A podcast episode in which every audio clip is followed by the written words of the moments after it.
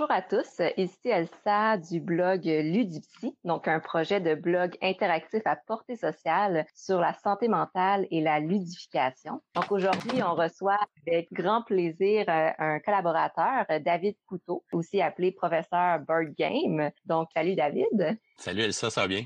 Oui, ça va très bien. Dans le fond, aujourd'hui, ce qu'on va explorer, c'est tout ce qui est l'univers des jeux de société dans l'enseignement. Donc, euh, David va nous partager un peu son expérience dans le domaine de l'enseignement, dans le domaine aussi des jeux de société, puis comment arriver à combiner un peu les deux. Il va nous parler de lui, ses expériences dans les deux domaines. Donc, peut-être pour euh, commencer, justement, est-ce que tu peux nous partager un peu ton, ton parcours dans le domaine de, de l'enseignement? Oui, euh, j'ai commencé, en fait, ben j'ai fait mes études euh, secondaires euh, dans la région de Sorel-Tracy, d'où je suis euh, originaire. Donc, c'est en banlieue lointaine de Montréal, là, sur la Rive-Sud. Et euh, après ça, j'ai fait un cégep en sciences de la nature, parce que les sciences, c'était le sujet qui m'intéressait beaucoup, mais sans trop savoir euh, où m'en aller après ça à l'université.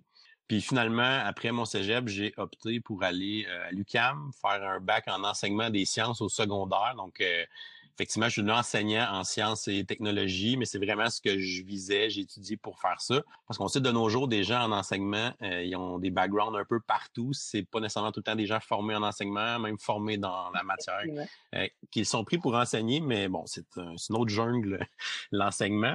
Et après mes études, euh, j'ai décidé de revenir à Sorel parce que, dans le fond, euh, il y avait quand même beaucoup de débouchés en enseignement dans ma région, surtout pour les sciences. C'est pas une matière euh, qui manque de job présentement, là, l'enseignement des sciences, des maths aussi. Là. Donc, euh, il y avait déjà de, la, de l'emploi dans ma région, donc je suis revenu. Puis, euh, dans le fond, ça fait déjà quatorze ans que j'enseigne au secondaire. En sciences et technologies, j'ai enseigné... Euh, secondaire un, deux, trois, quatre, j'ai fait à peu près tous les niveaux. Évidemment, au début d'une carrière d'enseignant, on se promène pas mal d'une année à l'autre. Des fois, on a un groupe d'un niveau, deux autres groupes d'un autre niveau. On a des tâches un peu difficiles dans les débuts, donc j'ai, j'ai pu goûter un peu à tout ce qui se faisait au secondaire.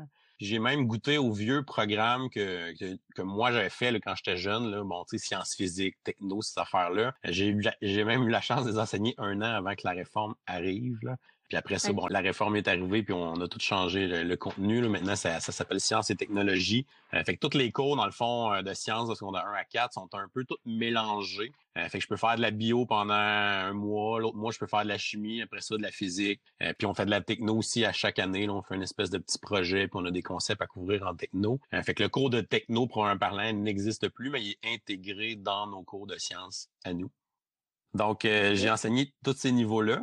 Mais j'ai été principalement en secondaire un et deux pendant peut-être huit neuf ans là, de suite, après que j'ai eu une certaine stabilité dans ma carrière. Hein, fait que c'est la clientèle que j'ai peut-être le plus explorée, là, secondaire un et deux, premier cycle, avec des plus jeunes. Puis cette année, euh, j'ai changé de, d'école, en fait, j'ai changé de niveau. J'ai décidé de m'en aller en secondaire quatre euh, pour de nouveaux défis. Et, euh, et ça a été une année euh, de changement, mais ça a été une grosse année euh, qui a fini un peu abrupte. Là, euh, évidemment, avec la pandémie, euh, les écoles ont ouais. fermé du jour au lendemain. Puis euh, c'est ça, ça fait un, ça fait un peu bizarre de, de finir mon, mon retour en secondaire quatre un peu comme ça. Mais euh, c'est un peu le, le, le parcours que j'ai fait là, pour euh, l'enseignement. J'ai aussi été impliqué dans plusieurs choses, notamment les expos sciences. Dans le fond, j'ai fait beaucoup de bénévolat dans le, l'organisme des expos sciences, comme accompagnateur, comme juge. J'ai été dans des expos sciences régionales, provinciales, pan-canadiennes là, pendant plusieurs années aussi au début de ma carrière.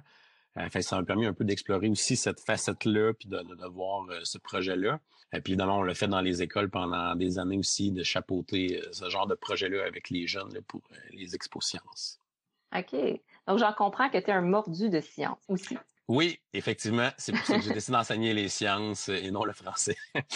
Ah oui, entre autres. Puis je trouve ça intéressant, je vais faire un petit partage ici, mais je me souviens que j'avais adoré mon cours de technologie quand j'étais au secondaire. Donc je trouve ça intéressant de voir qu'ils l'ont pas juste totalement exclu, ouais. comme certains cours comme économie familiale, que moi aussi j'avais adoré, euh, mais qui ont décidé vraiment de l'inclure dans un, euh, un programme combiné, donc sciences et technologies, je trouve vraiment intéressant. Puis pour parler, puis travailler quand même avec des jeunes aussi de, de mon côté, je me rends compte que c'est un cours que les jeunes adorent. Donc, euh, et que, que souvent, ils m'en parlent. Comment ils sont en train de construire euh, des robots, ils sont en train de construire des, des projets quand même euh, qui, qui viennent chercher leur côté plus créatif. extrêmement intéressant. Puis souvent aussi, les, les élèves qui tripent sur le côté techno, le côté création, puis fabriquer quelque chose, souvent, c'est les élèves qu'on ne voit pas le reste de l'année. C'est des élèves que, bah, je leur enseigne des choses en chimie, ça leur passe dix pieds par-dessus la tête, ça les intéresse pas tant. Puis là, oh, on arrive dans la techno, puis là, c'est comme, là, ils participent, puis ils embarquent là-dedans dans les projets, puis là, ils sont comme, hey, le cours est déjà fini, ça a passé super vite aujourd'hui. Puis là, tu vois qu'il y en a qui ont vraiment beaucoup d'intérêt pour ce côté-là. Euh, fait que c'est le fun qu'ils l'aient gardé. Euh, c'est sûr que le fait qu'ils soient mélangés avec tout le reste des sciences, pour certains élèves, ça a du bon, pour d'autres, ça a du mauvais. Bon, est-ce qu'il y a une formule qui est meilleure qu'une autre? Je sais pas. Mais c'est clair que je pense que cette partie-là est importante, puis elle a encore sa place dans, dans les programmes d'enseignement. Effectivement, je trouve ça intéressant ce que tu nommes. Je vais faire un peu le parallèle, exemple, avec les cours d'éducation physique. Il y a des gens qui ont besoin de bouger, d'être actifs. Donc, les cours d'éducation physique leur permettent d'aller chercher ça à l'école. Puis sûrement que les cours de technologie aussi, ça vient chercher peut-être les enfants euh, adolescents un peu plus calmes, mais qui ont vraiment ce côté-là créatif, puis qui ont besoin d'aller chercher euh, des outils pour développer leur créativité, l'affirmation de soi. C'est vraiment intéressant qu'il y a gardé ce programme. Ceux qui sont plus manuels aussi, parce que l'école, on sait que c'est beaucoup dans la pensée, dans le, le mental. Donc, d'avoir de quoi qui est plus manuel, de gosser le bois, de gosser quelque chose, bien, je pense que ça vient chercher. Puis surtout les garçons, là, en majorité, qui ont, je pense qu'ils ont besoin de, de, d'un support comme ça là, en éducation. Effectivement. Puis, justement, dans le cadre de ce cours-là, sciences et technologies, bon, moi, je m'y connais pas trop, mais est-ce que euh, c'est toi qui peux choisir les projets? Vous avez comme un cadre un peu à suivre? Euh... C'est assez libre, en fait. Euh, tu sais, pour, à chaque niveau, on a des concepts prescrits, mais dans la partie techno, souvent, les concepts, ils se chevauchent d'une année à l'autre. Fait qu'on voit un peu les mêmes choses. Euh, fait qu'on peut faire une certaine évolution euh, dans la complexité du projet là, qu'on, qu'on leur fait fabriquer. Dans le fond, euh, j'ai été longtemps en secondaire un deux, puis ce qu'on faisait fabriquer en secondaire un, c'était une espèce de petit bolide en bois. Euh, on utilisait des, des bouchons recyclés là, de plastique pour faire des roues, tout okay. ça. Euh, puis on le faisait faire un petit cadre de bois, des goujons pour faire les essieux, tout ça. Puis on faisait des courses après ça avec les bolides dans, dans le corridor pour euh, pour que les okay. élèves s'amusent un peu avec ça. Fait que tu sais, c'est un petit projet simple, mais qui a quand même un petit défi à réaliser en arrière de ça. Fait que c'est, c'est intéressant. Puis l'année suivante, en secondaire deux, ce qu'on leur faisait faire, c'était de construire une catapulte. Donc là, on avait vraiment okay. l'objectif de lancer une balle sur une cible avec ta catapulte.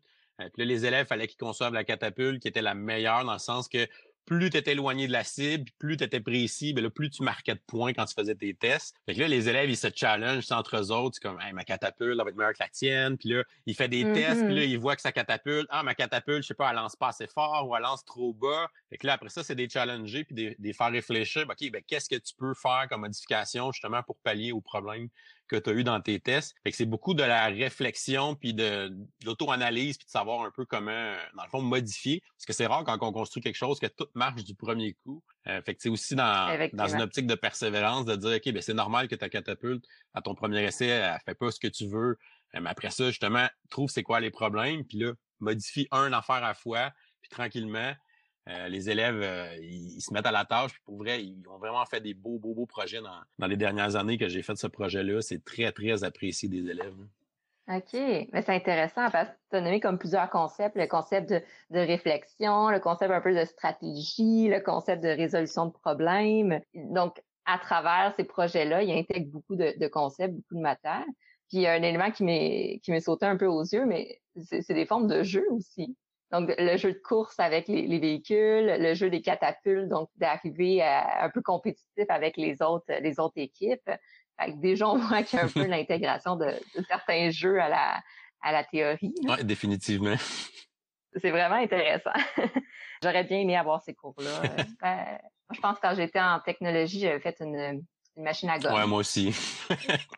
Ouais, et voilà. C'est un peu moins, un petit peu moins jouer là, avec, là, mais mon frère, mon petit frère était bien content quand je l'avais donné. Puis justement, bon, disons de ton côté, euh, c'est quoi le projet le plus intéressant que tu aurais fait justement en, en sciences et technologies? C'est que vraiment que tu as trouvé que c'était... Euh... Ben, je pense que celui que je viens de te parler, là, la catapulte, là, je pense que ouais. je pense que c'est celui-là que j'ai des plus beaux souvenirs d'enseignement, puis... C'est que j'ai vu vraiment des élèves s'épanouir dans ce projet-là, puis progresser, puis comme je te disais tantôt, c'est pas nécessairement des élèves qui académiquement sont les meilleurs qui se démarquent dans ce projet-là. Fait que ça laisse vraiment la chance de développer d'autres sortes d'aptitudes qu'on qu'on n'a pas nécessairement dans les cours classiques où on, on, on suit un cours, on fait un examen, tout ça. Donc, je trouve que c'est c'est mm-hmm. quelque chose d'important puis qu'on n'a peut-être pas assez dans, dans nos cours puis dans notre système scolaire au secondaire. Effectivement, ça, je suis cent pour cent d'accord avec ça. Puis disons même, tu nommais que dans, dans le cours un peu plus euh, l'aspect science, tu vas donner des cours de biologie, des cours de chimie. De ton côté, est-ce que tu as un peu un, un dada, donc euh, une matière que tu aimes vraiment présenter puis que tu sens que quand tu la, la présentes, ça vient vraiment te chercher? Quand j'étais au, à l'université, je, je détestais la bio. C'était la celle que j'aimais le moins. Je détestais pas. Je déteste, c'est celle que j'aimais le moins, disons. Parce que c'est quand même ouais. une science, puis bon, j'ai quand même un certain intérêt là-dedans. Mais finalement, quand j'ai commencé à enseigner, c'est, c'est la matière que j'ai enseignée le plus souvent dans mes premières années d'enseignement. Euh, puis à force de l'enseigner, je me suis un peu réconcilié avec euh, la bio. Fait que, tranquillement, j'ai un peu appris à aimer mieux ça que ce que j'avais dans mes souvenirs. Mm-hmm. Mais pour moi, mon, ma matière préférée, ça a toujours été la chimie. Euh, autant euh, quand j'étais élève que quand je l'enseigne. Donc là, j'étais content un peu de, de revenir en secondaire quatre cette année. Euh, bon, j'ai plutôt enseigné euh, tableau périodique, les atomes et tout ça, les modèles atomiques. Euh, fait que c'est vraiment une partie que moi, ça me fait triper. Puis je pense que ça a apparu avec les élèves cette année. Là, ils voyaient que j'étais vraiment à l'aise dans cette matière-là, puis j'étais vraiment peut-être plus passionné que...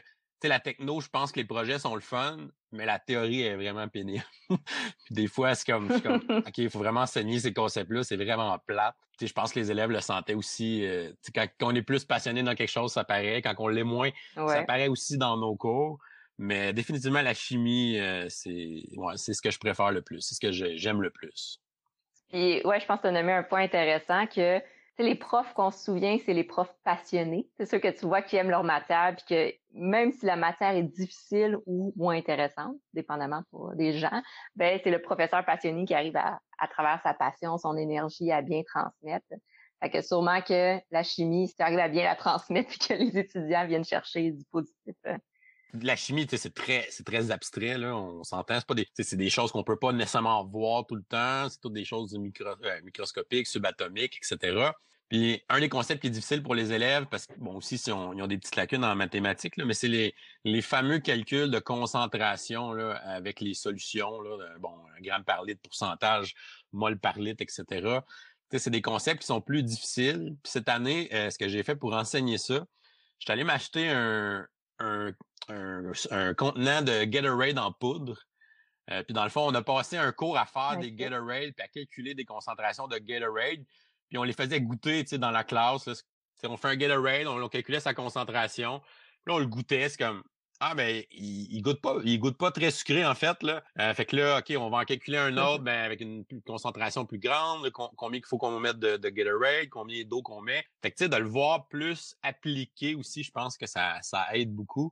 Bon, ça a été drôle de déguster du collègue tout un cours avec les élèves aussi, mais tu sais, ça, ça rend l'activité mm-hmm. moins lourde que de dire, bon, ben, tu sais, allez faire euh, les deux pages dans votre cahier qui sont des calculs de concentration. C'est comme, tu sais, c'est, ça a un côté plat, ouais. puis ça a un côté aussi très abstrait là, de faire un exercice d'un cahier. Là. Euh, fait que ça, ils ont bien aimé ça quand on a fait ce cours-là. Puis je suis sûr qu'ils s'en souviennent de mon Gatorade puis des, des affaires qu'on a parlé dans ce cours-là parce que justement, c'est... C'est un genre d'activité qui est accrocheuse aussi pour, pour comprendre quelque chose qui est difficile à la base. Oui, j'imagine que cet été, quand ils vont boire des Gatorade, ils vont ils vont se souvenir de toi. Ils vont dire « Ah oui, ça c'est quel calcul en chimie? » OK, ben c'est intéressant. Là. Je vais faire un petit parallèle ici, mais tu sais, quand on parle vraiment du, du mot « ludique », là, en général, le ludique ne veut pas juste dire un jeu concret déjà construit pour enseigner quelque chose. On parle vraiment de l'intégration de plaisir puis de l'apprentissage par le plaisir. Puis je pense que c'est un super bon exemple de, d'une activité ludique qui a été mise en place dans un contexte de chimie puis que sûrement ça fait en sorte que les élèves ont beaucoup plus retenu que s'il y avait juste eu un, un cours de théorie. Ouais, je pense que oui, c'est ça. Le côté pratique. C'est, le côté plaisir, ça va beaucoup stimuler les jeunes. Puis s'ils sont stimulés, ils vont embarquer, ils vont participer. Évidemment, plus le jeune est actif dans son apprentissage, ben plus ça va être un apprentissage qui va être significatif et qui, est des, qui risque de rester plus longtemps aussi dans le temps que de, de juste faire copier-coller, copier des notes de cours au tableau, les écrire dans mon cahier. Mm-hmm. C'est, c'est ça, c'est, c'est différentes façons là, de, de, d'enseigner qui sont, qui sont bénéfiques pour les jeunes. Fait que c'est vraiment intéressant.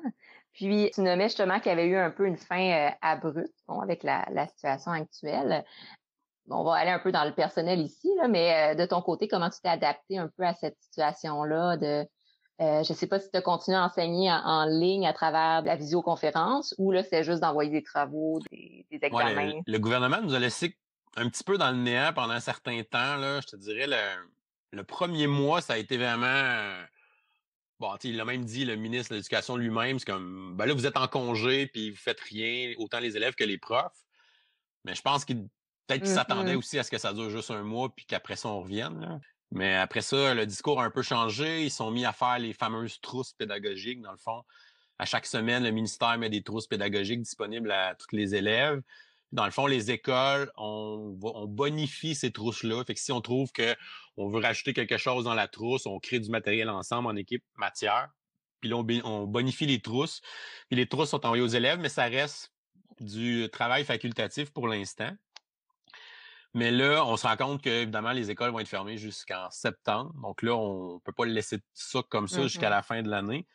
Donc là, on essaye de mettre des choses en place. Euh, chaque commission scolaire, je pense qu'elle est un peu laissée euh, libre à interprétation de ça. Mais euh, je sais que les élèves qui, dans le fond, étaient en réussite après les deux premiers bulletins euh, vont rester en réussite là, d'ici à la fin de l'année. Bon, qui fait aussi du sens, là. Mais les élèves qui sont en échec, dans le fond, on, on va devoir euh, les chapeauter et euh, leur envoyer soit des travaux ou essayer de faire euh, de l'enseignement à distance pour les aider, des choses comme ça. Donc, c'est ce qui s'en vient pour nous autres dans les prochaines semaines. Donc, on a justement une réunion d'école demain euh, avec la direction. Ils vont tous nous expliquer ce qu'on aura à faire d'ici la fin de l'année, comment ça va marcher. Mais, tu sais, c'est notre première réunion en deux mois de notre direction. Fait que, tu sais, on était vraiment laissés dans le noir okay. un peu. Euh, fait ouais. que là, on essaie un peu de sauver euh, pour la fin de l'année, puis si on peut euh, aider quelques élèves à réussir euh, d'ici la fin du mois de juin, mais c'est là-dessus qu'on va se concentrer, dans le fond, sur les élèves euh, à risque et en échec. OK, OK. Donc, effectivement, ça, ça a dû être difficile d'être laissé à soi-même dans cette, euh, cette situation-là, de ne pas savoir quoi faire, puis vers où s'orienter. Mais bon, au moins, là, j'en comprends qu'il y a des choses qui, qui vont être mises en place pour les, les prochains mois, pour aider les étudiants qui ont eu un peu plus de difficultés, euh, même si c'est à distance. Puis toi, est-ce que tu as des choses en tête euh, déjà, ou des stratégies pour euh, aider un peu ces étudiants-là, ou est-ce qu'on va attendre un peu la, la réunion puis en discuter avec euh, d'autres pour voir qu'est-ce qui peut être C'est sûr que je vais attendre la, bon, la, les informations officielles, mais je pense que ça risque, ça risque d'être plus de l'enseignement peut-être individualisé, ou tu sais peut-être des sous-groupes de deux, trois élèves, de faire justement une conversation vidéo. Euh, puis de, de leur expliquer des choses, de regarder qu'est-ce qu'ils ont de la misère. Puis de... En fait, on donnera pas de nouvelles matières, mais on, on va évaluer, dans le fond, ce qui a été fait dans l'année. Là. Fait que, c'est comme c'est des élèves qui ont eu de la misère dans l'année, mais c'est de réviser un peu ces choses-là avec eux, euh, puis d'essayer de les, euh, les guider là-dedans. Euh, fait que d'après moi, ça va être plus ce genre de choses-là, plutôt que des cours en tant que tels, euh, en ligne, ou des cours enregistrés, ou des choses comme mm-hmm. ça. Je pense que ça va être plus du mentorat qu'on, sur quoi on s'enligne, mais bon. Je vais attendre de voir la, les informations de la réunion euh, avant de commencer vraiment à faire des, des vraies démarches là, avec les élèves. Il y en a quand même beaucoup qui m'ont okay. écrit déjà. Ben beaucoup, non. Il y en a quelques-uns qui m'ont écrit déjà, euh, qui s'inquiétaient de la situation. Euh, ça voulait savoir qu'est-ce qu'ils pouvaient faire pour, ces, pour améliorer leurs notes et tout ça. Donc ouais. là, on est comme un peu sur pause puis on attend les informations officielles de l'école. OK. Peut-être avant de passer à, à l'autre côté de, de toi, ton autre côté, ton autre passion qui est les jeux de les jeux de société, est-ce que tu aurais quelque chose à ajouter sur tout ce qui est le domaine de l'enseignement puis que, qui te définit dans ce côté-là de ta personnalité? L'enseignement, on sait que c'est pas euh, c'est pas une profession très reluisante dans, dans notre société présentement. On, on essaye de, de rendre ça attrayant, on essaie d'avoir du monde parce qu'on est aussi en pénurie, c'est pas un climat qui est facile. L'enseignement, euh, on dit souvent que c'est une jungle, quand on commence, on est comme un peu laissé à nous-mêmes avec genre juste une machette dans la jungle.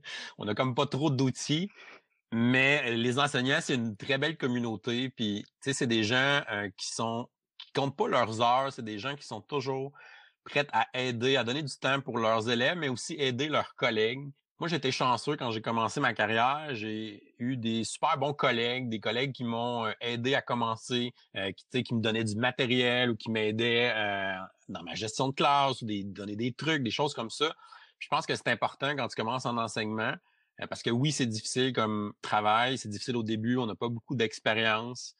Euh, la fameuse gestion de classe, c'est plate, mais ça s'apprend pas à l'université. Mmh. Il euh, va falloir que ça se développe avec le temps aussi pendant que tu vas enseigner. Mais je pense que d'aller chercher justement cette aide-là chez des collègues qui sont plus expérimentés, je pense que c'est très précieux, puis ça vaut la peine d'être fait, puis ça va aider beaucoup, beaucoup de, de jeunes enseignants. Puis ça va vous aider à rester motivé, puis à pas justement vous décourager face à toute cette tâche-là, puis cette, cette montagne-là que, que ça peut paraître, l'enseignement. Mais euh, en disant ça, c'est ça, j'ai été chanceux, puis j'ai, j'ai eu des bons collègues qui m'ont aidé beaucoup en commençant. Mais aussi, on dirait qu'on, qu'on se cherche en enseignement. On dirait qu'on on essaie de savoir, bon, ça va être quoi ma personnalité d'enseignant? Est-ce que ça va être la même personnalité que j'ai d'habitude ou, ou est-ce que je vais agir différemment? On se pose beaucoup ces questions-là quand on commence.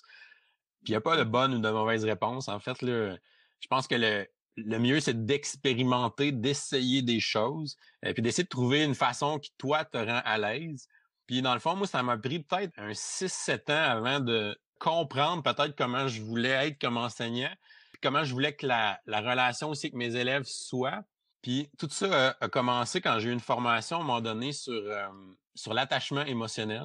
Euh, on avait eu une formation avec euh, mm-hmm. un monsieur, euh, je ne sais plus son nom, là, mais euh, donc euh, il nous parlait de l'attachement émotionnel avec les élèves, de créer un lien avec les élèves, euh, que c'était ça, dans le fond, qui était la chose la plus importante. Parce que si tu réussissais à faire ce lien-là émotif ou ce lien de confiance-là, après ça, je pourrais, tu pourrais enseigner n'importe quoi. Pour vrai, là, l'élève, il va embarquer dans ce que tu vas faire, pas parce qu'il aime les sciences qu'il embarque dans mon cours, mais c'est parce qu'il y a un lien avec moi.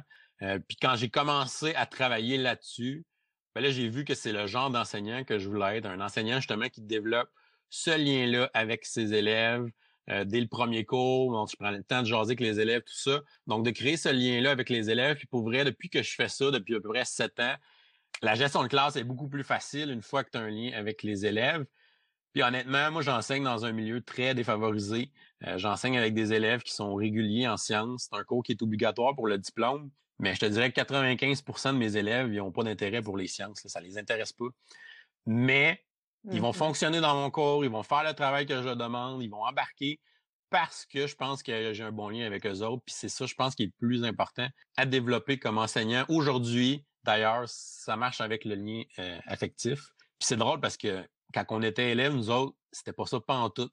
Nos profs, c'était, la relation était plus froide, c'était plus, c'était vraiment maître-élève. Ouais. Et aujourd'hui, c'est vraiment plus ça. Donc, ça a vraiment changé, puis je pense que je me suis bien adapté là-dedans. Euh, puis je me sens bien avec cette technique-là, puis ce lien-là aussi que, que j'ai avec mes élèves.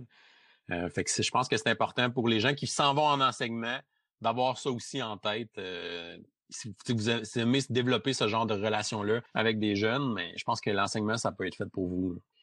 Mm-hmm, effectivement, c'est, c'est vraiment intéressant parce que on nomme beaucoup en, en psychologie du développement, mais il y a un moment où est-ce que les modèles, les mentors, c'est les parents.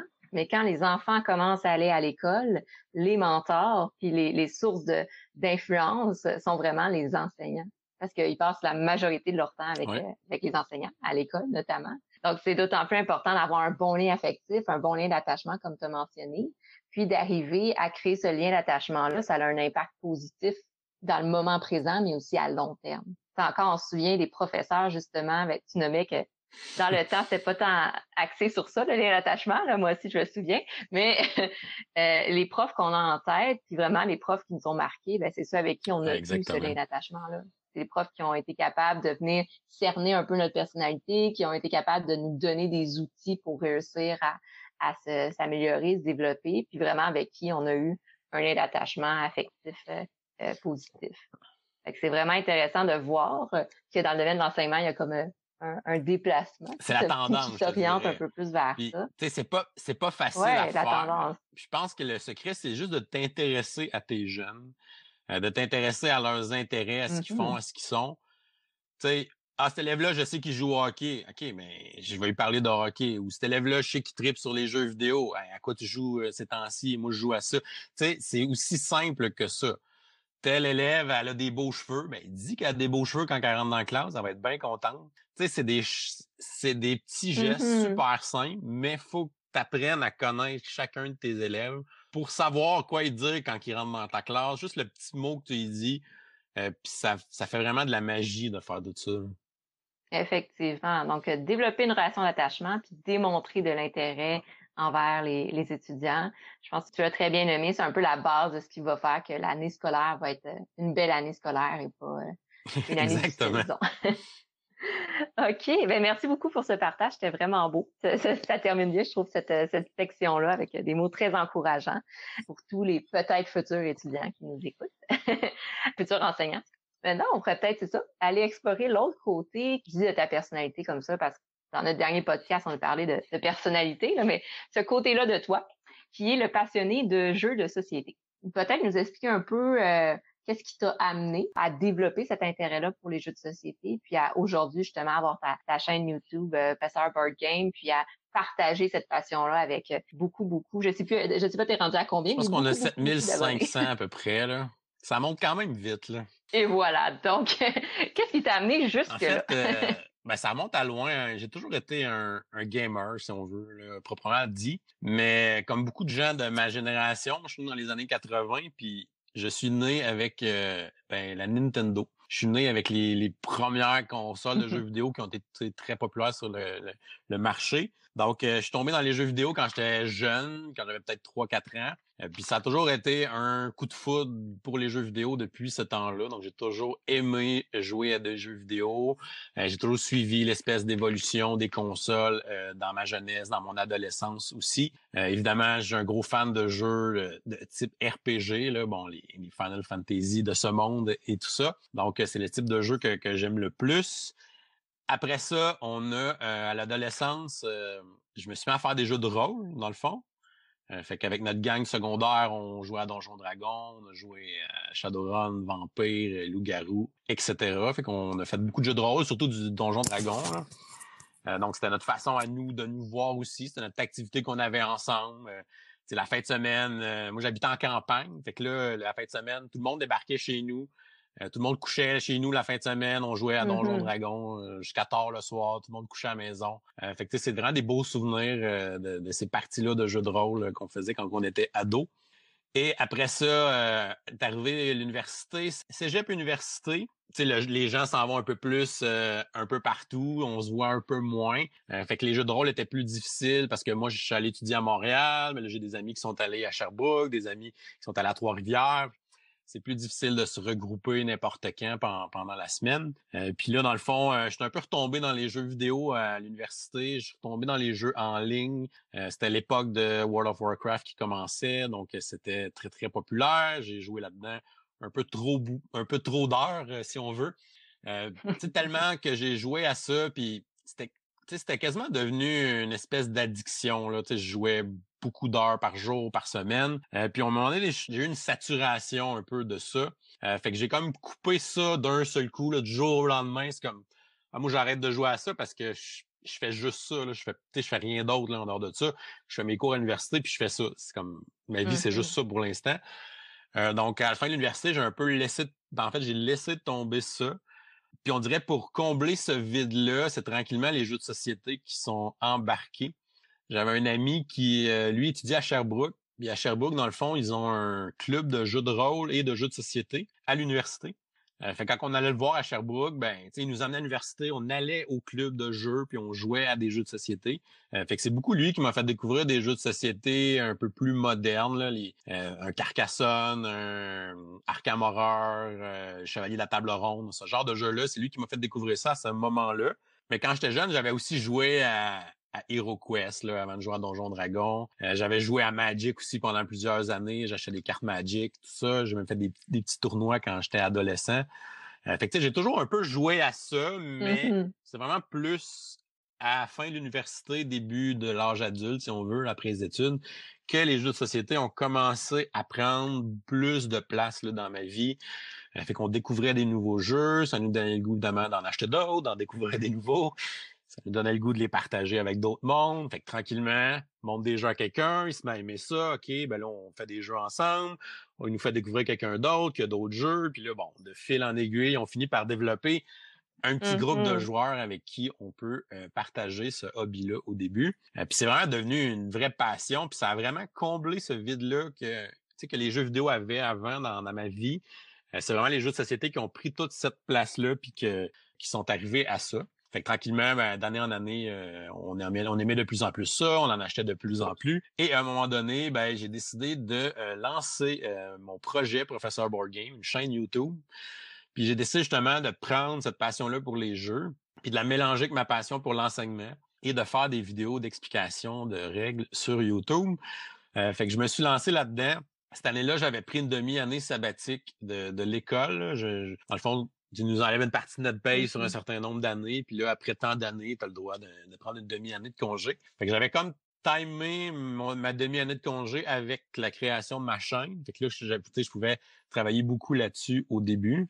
Puis, euh, tu sais, j'avais aucune connaissance euh, en montage vidéo, en filmage non plus. Donc, euh, j'ai vraiment appris sur le tas. Je me suis lancé comme ça dans le vide sans trop savoir à quoi m'attendre, pour vrai. Euh, la réponse a été vraiment bonne. Puis, on dirait qu'à l'époque où je l'ai lancé, ça fait déjà quatre ans, il n'y en avait pas tant que ça des chaînes francophones, euh, surtout au Québec. En fait, au Québec, il y en avait presque peu. Mm-hmm. Puis on était peut-être quatre cinq à la faire, faire des chaînes similaires, un peu dans la même période de temps, là, il y a quatre ans, quatre ans et demi.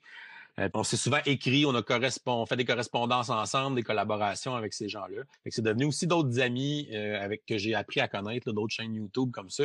On a tous grandi ensemble à s'entraider aussi dans nos projets. Euh, fait que ça a vraiment bien fonctionné. Euh, ça grandissait tranquillement.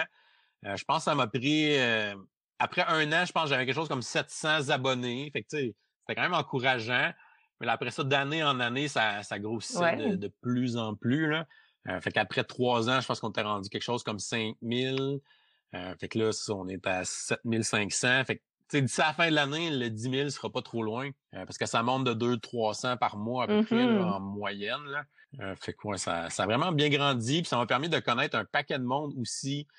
Euh, je suis allé dans des événements de jeux. Euh, j'ai, j'ai rencontré des gens qui suivent euh, ma chaîne YouTube. Euh, c'est vraiment des belles, euh, des belles rencontres. Puis c'est tout le temps des, des affaires positives. On, la communauté de jeu, de société, on dirait c'est c'est une belle communauté. C'est des, la majorité du temps, c'est des gens respectueux, ouais. euh, des gens sympathiques.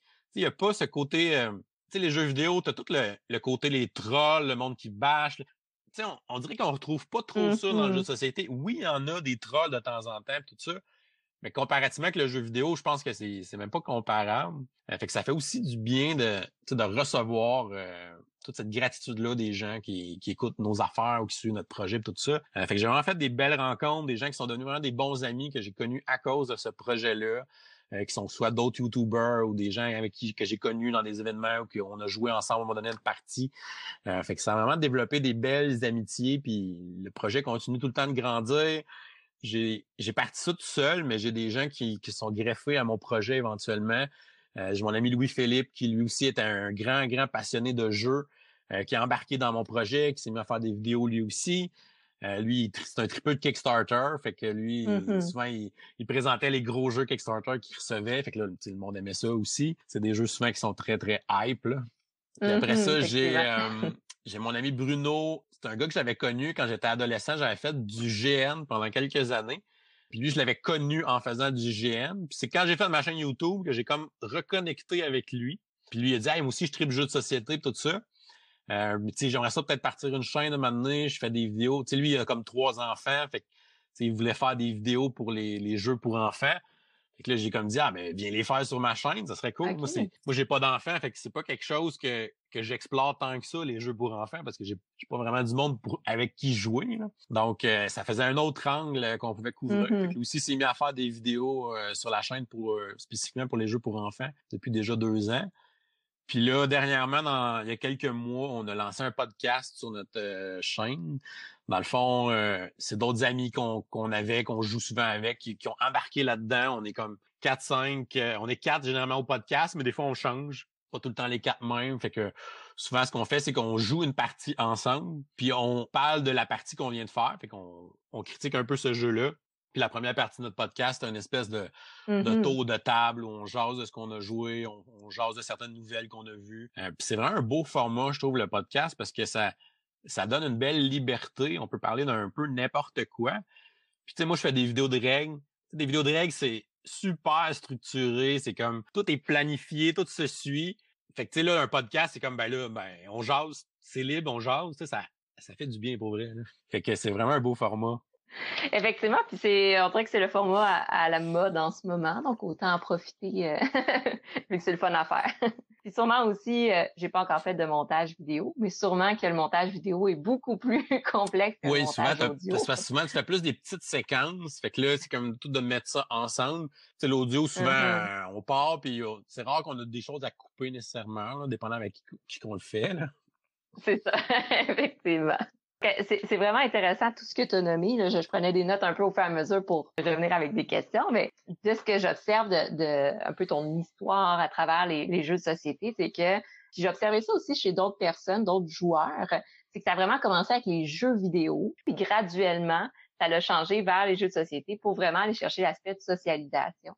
Et je pense que tu nommais les, les jeux de, de rôle, D and D, que c'est vraiment ça qui t'a permis comme de, de créer un espèce de réseau social. Des gens qui ont le même intérêt que toi aussi. Exactement, c'est ça. Puis on en parlait tout à l'heure un petit peu. Dans les jeux de société, on retrouve certains types de personnes, je vais nommer ça comme ça, des personnes justement qui ont, ils ont peut-être ce petit côté-là un peu plus dans le social, un contact très humain, qui sont dans le domaine de l'enseignement, qui sont dans le domaine créatif, tu nommais tout à l'heure le domaine artistique, des gens qui sont dans le domaine de l'intervention aussi. Donc, il y a quand même un petit quelque chose d'humain qui vient vraiment rejoindre les gens qui jouent aux jeux de société. Et de ce que j'en comprends, tu as nommé tout à l'heure que les jeux de société sont venus combler un vide. Ça, ça m'intriguait. C'est quoi un peu ce, ce vide-là, un peu ce besoin-là, en fait? Parce que quand on parle de concept de besoins, on en a tous des besoins. Il y a les besoins fondamentaux comme de manger, dormir. Et il y a d'autres besoins un peu plus euh, complexes. Par exemple, le besoin d'avoir du plaisir, le besoin d'avoir un sentiment de communauté, d'appartenance sociale. Parfois, c'est le besoin de combler un vide, un ennui. De ton côté, qu'est-ce que les jeux de société sont? Je pense qu'il y a deux choses principalement. La première, je pense que c'est vraiment le divertissement, vraiment le, le plaisir, le fait de s'amuser. Comme je l'ai toujours eu, cette passion-là pour les jeux, je, ça a toujours pris une grosse place. Euh, Puis quand j'ai décidé de laisser tomber les jeux en ligne parce que c'était devenu trop, trop, mais cette place-là, elle avait besoin de ce, ce besoin-là de me divertir. Euh, fait que de, de changer pour les jeux de société, c'était une bonne option. Puis, deuxièmement, les jeux en ligne, ça apporte aussi beaucoup de relations virtuelles. Fait que, tu sais, t'as quand même un petit côté de socialisation parce que branche dans le jeu à chaque soir, t'es tout le temps avec le même monde, on se jase aussi avec nos micros. Fait que, tu sais, on est tout le temps en contact avec ces gens-là, même si on les voit pas, on les rencontre pas. C'est quand même nos amis virtuels. Fait que quand même des gens avec qui on passait beaucoup de temps. Fait que si tu coupes aussi ton jeu en ligne, mais tu coupes aussi tes amis virtuels puis les, ces relations-là. Euh, fait que les jeux de société, ben, viennent pallier à ça parce que pour jouer un jeu de société, il faut, ben, tu peux jouer en solo, là, mais tu joues généralement avec d'autres mondes. Donc, t'as co- ce côté-là d'avoir, d'être socialisé, d'être avec des gens, euh, va aussi venir être pallié par les jeux de société. Euh, fait qu'il y avait vraiment la, le côté divertissement puis le côté euh, relation. Euh, fait que c'est pour ça que les jeux de société étaient le, le fit parfait pour pouvoir euh, peut-être prendre cette place-là, si on veut.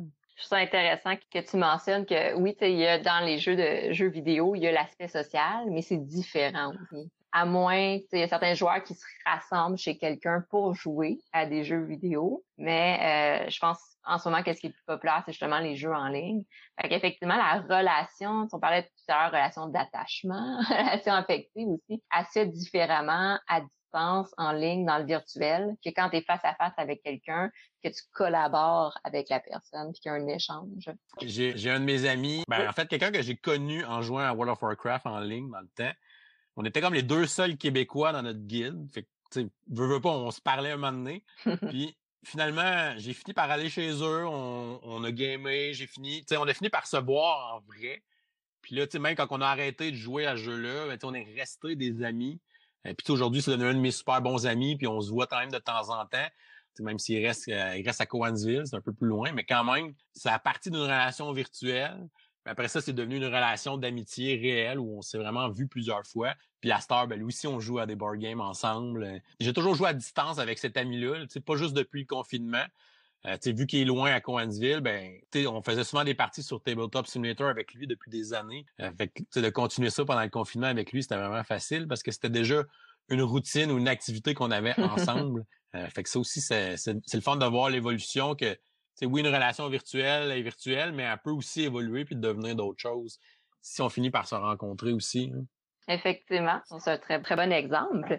Ça m'intrigue un peu, mais est-ce que est-ce que tu continues à jouer aux jeux vidéo? C'est vraiment comme un gros... De temps en temps, mais c'est vraiment des jeux que je joue euh, tu sais, seul à la maison, là, faire un... Je refais souvent des vieux jeux, là. Je suis en train de refaire euh, Chrono Trigger, qui est comme mon jeu favori de tous les temps. Tu sais, fait que souvent, je me joue un peu à la maison okay. tout seul, mais c'est rare que je rejoue à des jeux vidéo en ligne. Là. OK. Donc, c'est intéressant. C'est comme si les jeux vidéo, ouais. maintenant, répondaient à un autre besoin. Le besoin, c'est de divertissement, mais plus solitude, passer le temps ou ouais. retourner un peu dans la nostalgie de, de l'enfance. Puis, quand tu as commencé justement à, à découvrir un peu l'univers des, des jeux de société, là, tu nommais surtout avec Donjon Dragon. Qu'est-ce que toi t'intéressait le plus comme jeu à la base? Si on enlève un peu les jeux de rôle, euh, qu'est-ce qui t'a, c'est quoi les premiers jeux qui t'ont amené à vouloir découvrir encore plus les jeux de société? Bonne question. Mais euh, quand j'étais oui. jeune, on, avant de jouer à Donjon Dragon, on avait joué à HeroQuest, qui est une espèce de jeu d'exploration de donjon où il y a un maître de jeu puis les autres joueurs jouent les personnages. Là. Puis ce style de jeu-là, l'espèce de jeu d'exploration de donjon, ça a toujours été des jeux que j'ai vraiment aimés. Euh, fait que c'est sûr qu'aujourd'hui, dans les jeux modernes, il y en a quand même beaucoup qui sont offerts. Euh, puis que c'est un style de jeu que j'aime beaucoup. Mais euh, j'ai euh, j'ai une particularité, euh, j'ai en fait j'ai une préférence pour les jeux coop. Puis j'essaie de... de comprendre pourquoi, mais je pense que c'est à cause de mon background, justement, de jeu de rôle. euh, quand on joue à Donjon Dragon, on joue à un jeu de rôle, on est, on est tous ensemble. Oui, il y a le maître de jeu, mais il est plus il est plus là pour raconter l'histoire puis incarner bon tous les autres personnages. Mais ça reste qu'on vit une aventure ensemble, on s'entraide ensemble dans cette aventure-là. Euh, puis quand j'ai découvert les jeux coopératifs en jeu de société, mais j'ai retrouvé ce petit côté-là, le, le côté de... de coopérer ensemble dans une épreuve ou dans un challenge. Je, je l'ai retrouvé là-dedans. Euh, fait que, les premiers jeux coop que j'ai découverts, c'était les Chevaliers de la table ronde, euh, Arkham Horror deuxième édition, puis euh, évidemment mm-hmm. Pandémie à, par la suite qui est arrivée. Euh, mais quand j'ai commencé à découvrir l'univers des jeux coop, c'est rapidement devenu une préférence versus les jeux compétitifs. OK, intéressant. Je vais avouer que j'adore aussi les jeux coopératifs. Je pense que c'est vraiment, tu, tu nommais l'aspect divertissement. J'ai l'impression, je, je parle un peu de, de mon côté, mais que le, l'aspect divertissement, j'aime beaucoup plus le chercher dans le jeu coop, comme si ça venait chercher l'aspect euh, euh, relation humaine, l'aspect social, l'aspect euh, entraide. Tout que ça m'apporte comme plus de plaisir que de, ouais. que de me battre contre quelqu'un. C'est ça, exactement. Mais bon, ça dépend d'un, d'un type de personnalité à l'autre. Et là, justement, j'en ai venu jusqu'à avoir la chaîne YouTube Professeur Board Game, avoir sept mille cinq cents et plus abonnés. Puis en ce moment, qu'est-ce que tu retires en ce moment de toute cette expérience-là? Mmh, non, eh oui, je vois ça. C'est une question très, très ouverte. Ben, j'en retire probablement beaucoup de fierté là, de ce projet-là. Euh, tu sais, on en parlera peut-être une autre fois, là, mais à la période de ma vie à laquelle j'ai parti ce projet-là, c'était important que je me parte un projet.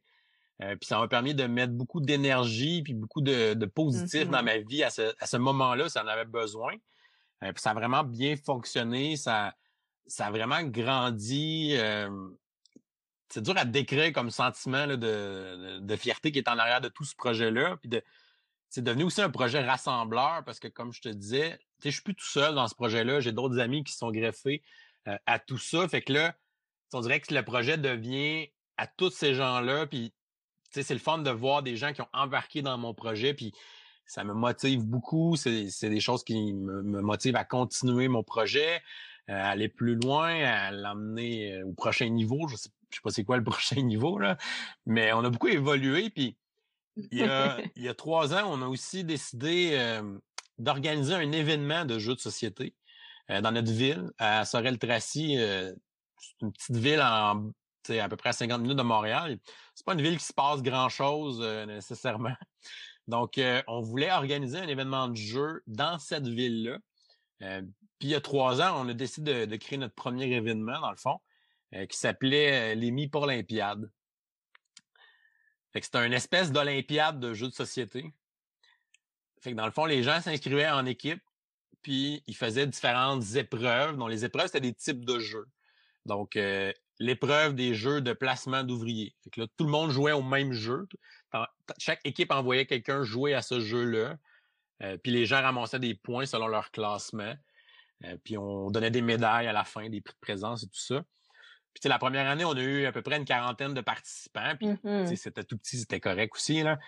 Puis l'année d'après, on en a eu soixante-dix. Puis l'année d'après, on en a eu cent. Fait que là, l'événement grandissait beaucoup. Puis on était fiers aussi d'avoir euh, pu redonner ça à notre ville aussi. Puis euh, on faisait aussi de l'animation dans, dans des bars. En fait, il y a un bar à Sorel où on faisait des soirées de jeu. Là.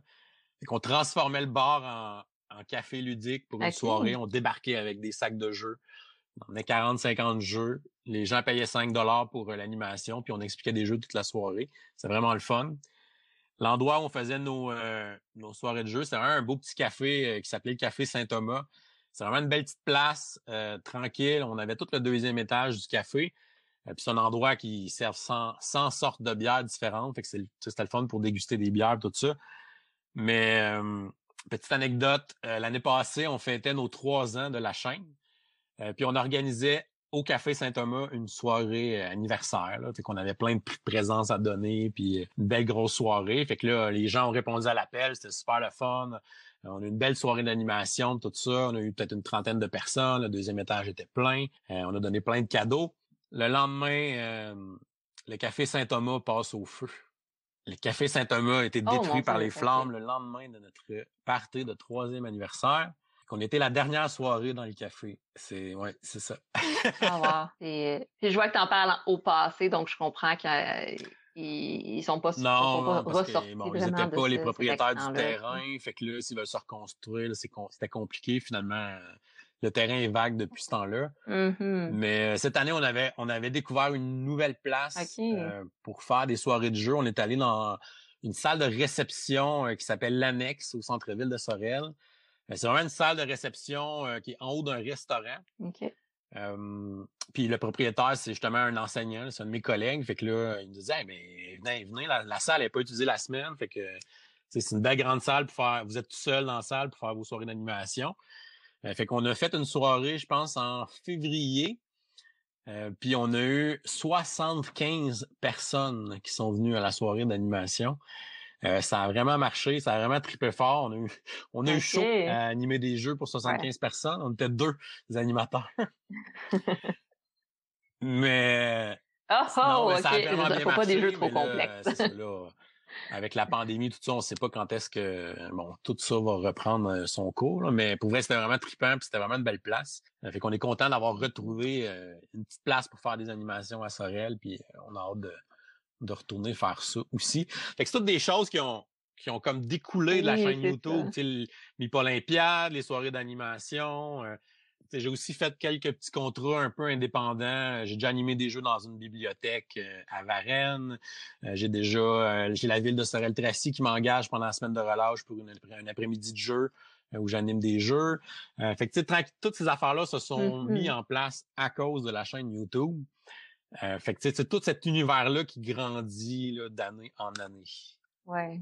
Oh wow, c'est super beau, c'est super motivant en plus. Puis ça doit, tu sais, tout ce qui est le, le retour à la communauté, là, c'est très gratifiant comme projet. Puis de sentir aussi que les gens, pas juste les joueurs, mais aussi certaines euh, communautés puis organismes ont un intérêt aussi envers ce que toi tu fais puis ce que vous faites aussi, tous les membres de ton groupe.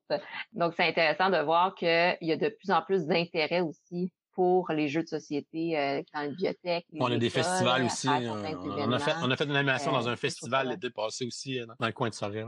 C'est intéressant aussi, je connais je connais Sorel-Tracy, okay. on va avoir des, des amis qui habitent là-bas, euh, qui habitaient là-bas. Mais euh, effectivement, c'est bon. C'est pas la ville la plus animée niveau euh, vie sociale et activité. Donc, c'est vraiment intéressant de, de mettre ça, de, d'inclure ça à Sorel-Tracy pour vraiment euh, chercher l'intérêt des gens de Sorel-Tracy puis de l'extérieur aussi, et euh, faire connaître un peu plus Sorel.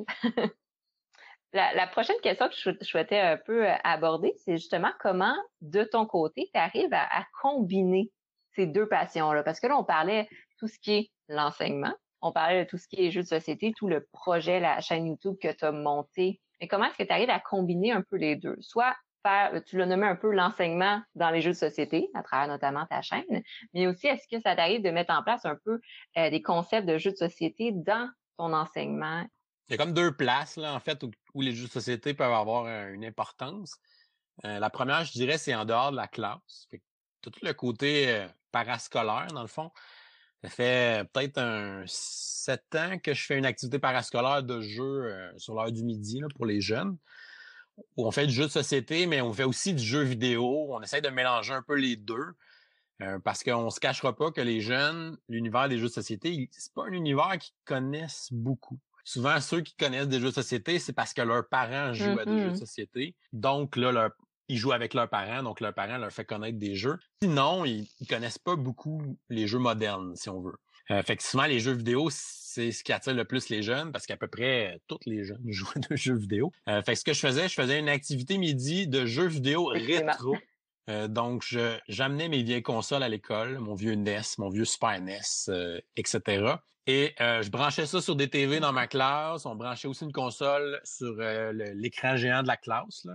Puis je, souvent, je mettais des jeux rétro. Là. C'est des jeux modernes, mais des jeux qui ont une, une vibe rétro. Là. On peut penser peut-être à Towerfall. Là. Je sais pas si, si tu connais ça. Fait que Towerfall, là, ça, oui. ça a été un ah, hit c'est avec les super jeunes. Bon, j'adore On ce branchait jeu. ça sur l'écran géant. Les jeunes jouaient à quatre. Ils pouvaient jouer en compétitif, en coop. Euh, fait que c'était vraiment cool. Ouais. Puis on faisait des jeux de société aussi euh, dans le reste de la classe. Là, fait que on, on faisait acheter quelques jeux par l'école. Là, la vie étudiante donnait un petit budget par année.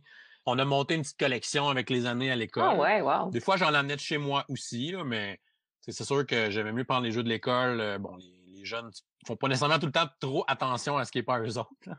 Mais c'est ça, c'est un autre, c'est un autre débat.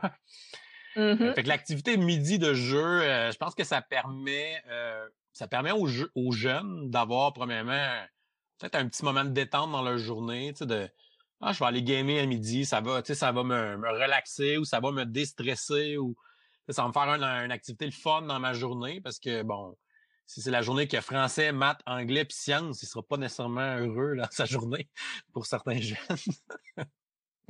Fait que bref, ça lui faisait un petit quelque chose dans sa journée de, de venir à l'activité euh, de jeu. Euh, puis c'est sûr que les jeux de société, ben, tu sais, ont tout un côté, euh, je pense pour la socialisation aussi. Euh, tu sais, quelqu'un arrive à l'activité midi, il est tout seul, euh, je sais pas, il, ou il y a peut-être pas beaucoup d'amis, ou il y a de la misère à se faire des amis. Ah ben, viens temps, eux autres jouent à tel jeu, hey, vous, vous avez un joueur de plus. Puis là, moi, je leur explique les jeux, fait que tu sais, ils n'ont pas à aller les règles. Euh, fait que tu sais, je trouve que c'est facile d'embarquer quelqu'un. Euh, tu sais, il arrive, personne va te juger là, dans ce local-là. T'arrives, tu viens jouer, on vient s'amuser, on passe un bon moment. Que t'aies beaucoup d'amis, que tu viens avec ta gang, que tu viennes seul, tu vas trouver des gens avec qui tu vas jouer. Fait que ça peut être sécurisant aussi pour certains jeunes euh, d'avoir cet endroit-là, euh, puis d'aller passer le midi-là, euh, plutôt que de te promener dans l'école. Puis je sais pas, peut-être que tu te fais écœurer par du monde ou euh, peu importe là, mais ça, ça lui fait un petit, un petit endroit calme puis une petite activité le fun dans sa journée. Mm-hmm. Je pense que ça. Ça a été quand même important pour plusieurs jeunes d'avoir ce, ce local-là puis cette activité-là. Effectivement, c'est intéressant parce que je pense que le bien nommé, tu as nommé un endroit sécurisant.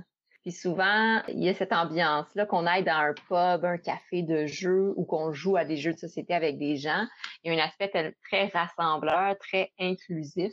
Euh, j'ai rarement vu ça. En fait, j'ai, j'ai, j'ai jamais vu ça. Dans les jeux de société, quelqu'un qui dit « ben non, toi, tu joues pas » ou euh, « ben t'as pas d'affaires à jouer ». Fait que c'est vraiment inclusif. Tant que les gens ont un intérêt pour le jeu, ben les gens peuvent jouer au jeu, en fait.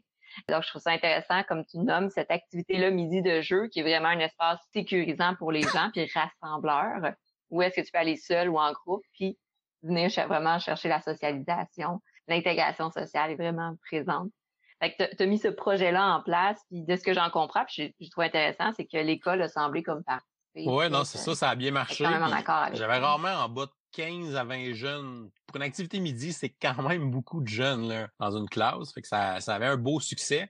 Puis c'est drôle parce mm-hmm. que t'sais, la, la dernière grosse gang que j'ai eue euh, à cette activité-là, t'sais, je les ai eus quand ils sont en secondaire un, ils venaient à l'activité. Là, l'année d'après, en secondaire deux, ils venaient à l'activité. Puis là, après ça, l'année suivante, il y a un de mes collègues qui a changé d'école. Parce que nous autres, on a des écoles de cycle là, maintenant. Fait qu'on a secondaire un, deux dans une école, puis secondaire trois, quatre, cinq dans l'autre école. Euh, fait quand cette gang-là était rendue à secondaire trois, mon collègue, lui, a changé d'école. Fait qu'il a pu faire l'activité dans la deuxième école.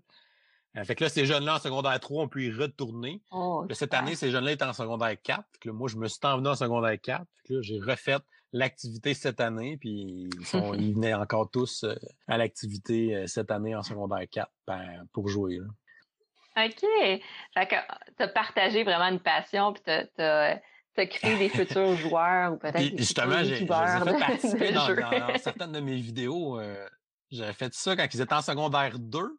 J'avais filmé okay. deux vidéos avec mes élèves. J'en ai une que c'est mes élèves qui présentaient le jeu en intro au début à la place de moi.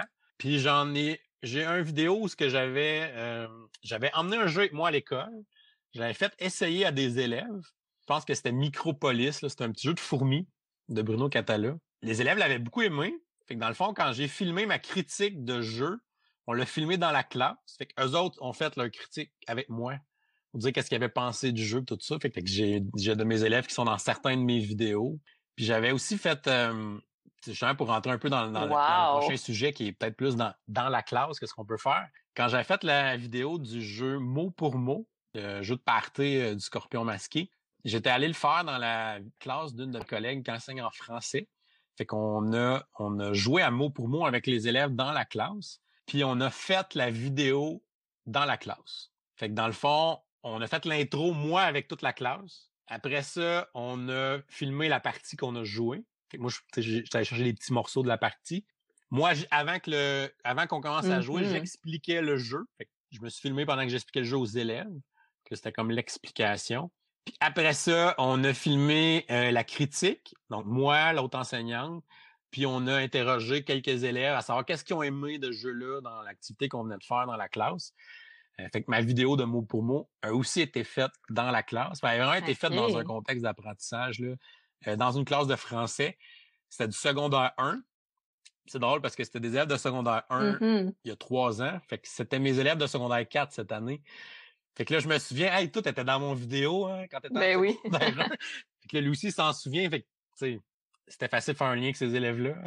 Ben oui, c'est ça. Ça a dû faciliter la, la connexion. Hey, c'est vraiment intéressant parce que il y a tout le sentiment aussi de, bon, on parlait du lien d'attachement à faire avec les élèves, mais tout le sentiment aussi de validation de, de participer à un projet comme ça. C'est pour plusieurs jeunes.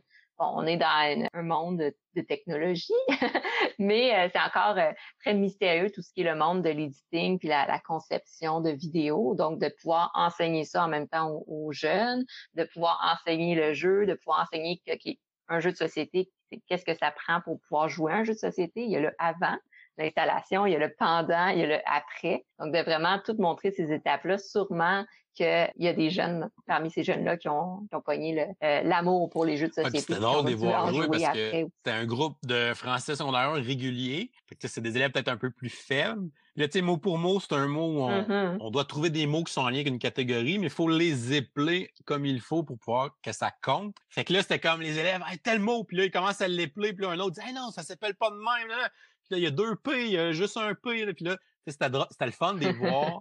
Euh, s'impliquer de la sorte, puis tu sais, d'essayer de voir les jeunes qui uh-huh. éplaient bien les mots, euh, parce qu'on s'entend que quand ils chattent entre eux, qu'ils se textent, les jeunes, c'est un peu dur à comprendre, puis ça tourne les coins ronds, puis ils corrigent pas leurs fautes. Euh, fait que là, c'était drôle de les voir jouer dans ce jeu-là, puis d'essayer de bien épeler les mots, puis trouver des mots qui sont longs, trouver des mots qui ont beaucoup de lettres, faire avancer beaucoup de lettres. C'était vraiment une belle activité. Euh, puis je pense qu'ils ont eu vraiment du plaisir à faire tout ça, mais t'sais, il y avait quand même un, une intention pédagogique en arrière de ça. C'était quand même, t'sais, on a pratiqué du vocabulaire, on a épelé des mots, euh, t'sais, on a pratiqué la vitesse. On a, t'sais, il y a quand même mm-hmm. plein de choses qui, qui sont intéressantes dans ce genre d'activité-là, puis qu'on qu'on voit pas toujours du premier coup d'œil, là. Effectivement, puis ça m'amène un peu à, à te poser comme question, est-ce que tu as en tête d'autres jeux comme ça qui pourraient bien s'intégrer dans un contexte de classe ou encore un... Cette un année, euh, avec mes secondaires quatre de sciences, j'ai testé quelque chose, puis c'était assez, euh, c'était oui. assez ambitieux parce que secondaire quatre, tout le monde te dit, euh, tu sais, secondaire quatre, c'est une grosse année, c'est l'examen du ministère, on n'a pas de temps à perdre, on n'a pas de temps de niaiser, puis moi, je m'en vais faire un jeu de société ouais. avec les élèves, tu sais. C'est pas tous mes collègues qui me regardent pis sont comme... Mais bon, j'en ai pareil parce que je, avec mes convictions, je pense que ça avait sa place. Puis euh, j'ai pris un jeu super simple, super populaire qui s'appelle Just One. Mm-hmm. C'est un jeu coopératif, dans le fond, de, de devinettes. Ouais. on, on a des espèces de petites plaquettes euh, effaçables qu'on va écrire dessus avec un crayon. Euh, puis dans le fond, chaque joueur va écrire un indice, sauf un joueur qui, lui, essaie de deviner. Euh, fait qu'on essaie d'écrire des indices qui sont en lien avec le mot qu'on veut faire deviner. Mm-hmm. Mais si on est plusieurs à écrire le même indice, les indices s'éliminent. Fait que là, il faut, faut réfléchir à dire, ah, faut pas que je prenne un mot trop évident parce que quelqu'un mm-hmm. va le mettre, ils vont s'annuler. En même temps, si on le met pas, ça va être plus dur. Fait que là, quand même toute cette réflexion-là. Euh, fait que ce que j'ai fait, c'est que j'ai adapté le jeu Just One dans ma classe en sciences pour réviser le vocabulaire en chimie.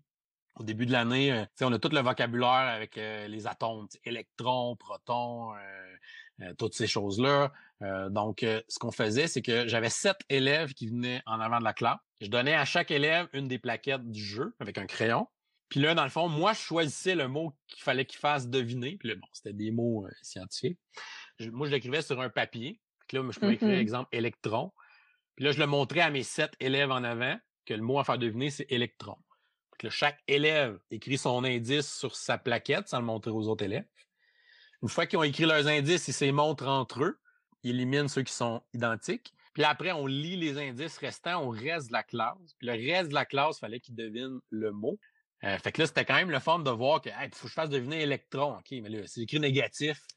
Probablement que quelqu'un d'autre va l'écrire, c'est trop évident. Fait que là, ah, je vais écrire euh, Thomson, parce que c'est celui qui a découvert l'électron qu'on a appris aujourd'hui. Ou euh, je vais écrire euh, subatomique, mm-hmm. parce que c'est des particules subatomiques. Fait que là, pour vrai, les élèves, ils sortaient vraiment des bons mots pour les indices, puis ils fouillaient vraiment dans leur tête, puis de faire des liens avec tout ça. Puis juste cet exercice-là, d'essayer de réfléchir, puis de faire des liens avec ce qu'ils venaient d'apprendre, je pense que ça valait tout la, le côté pédagogique de cette activité-là.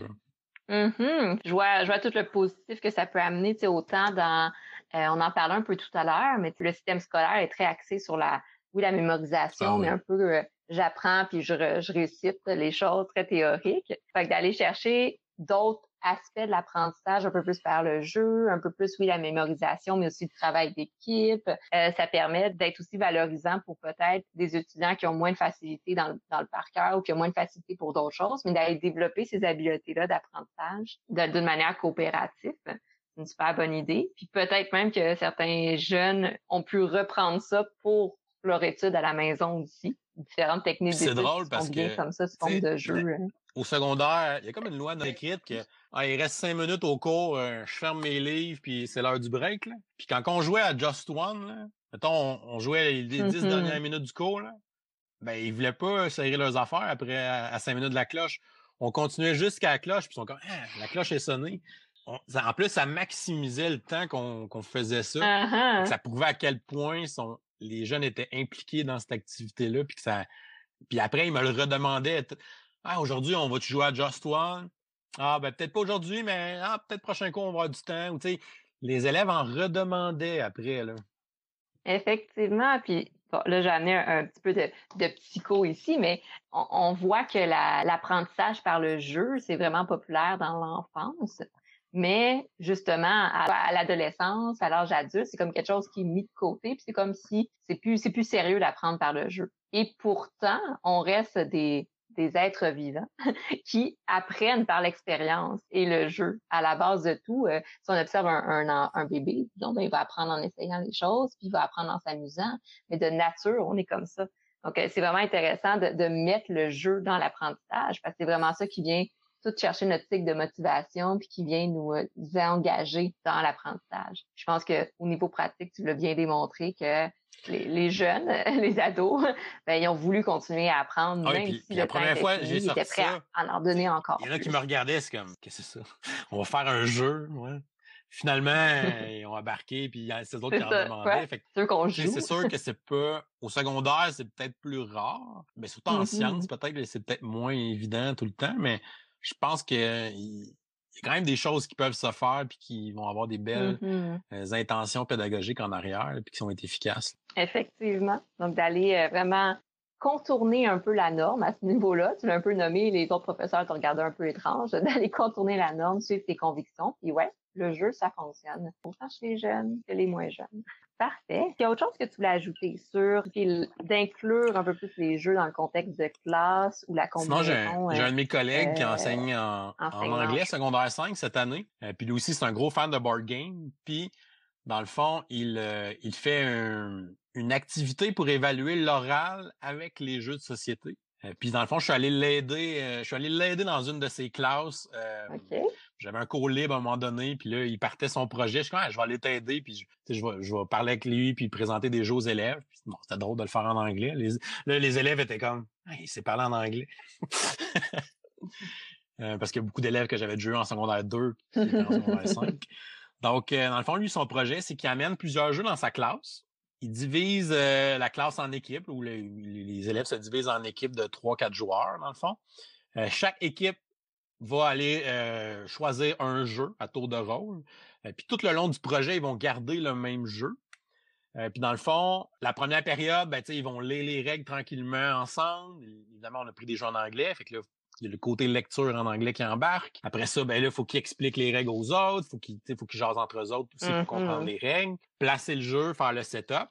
Après ça, la période d'après, ben là, ils savent un peu comment leur jeu fonctionne. Fait que là, ils vont placer leur jeu. Là, ils vont essayer de jouer une vraie partie. Puis après ça, à la troisième, je pense qu'il va évaluer le setup s'il est bien fait, là. Parce que là, ça fait comme déjà une fois et demie qu'ils jouent.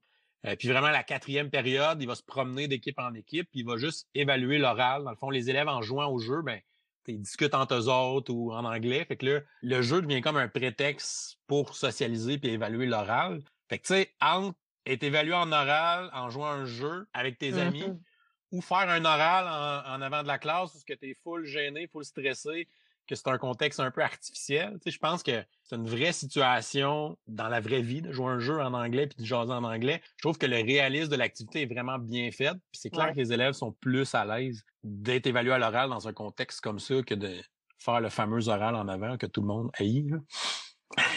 Fait qu'encore une fois, c'est une, c'est une belle adaptation de jeux de société pour oh, wow. euh, l'oral en anglais.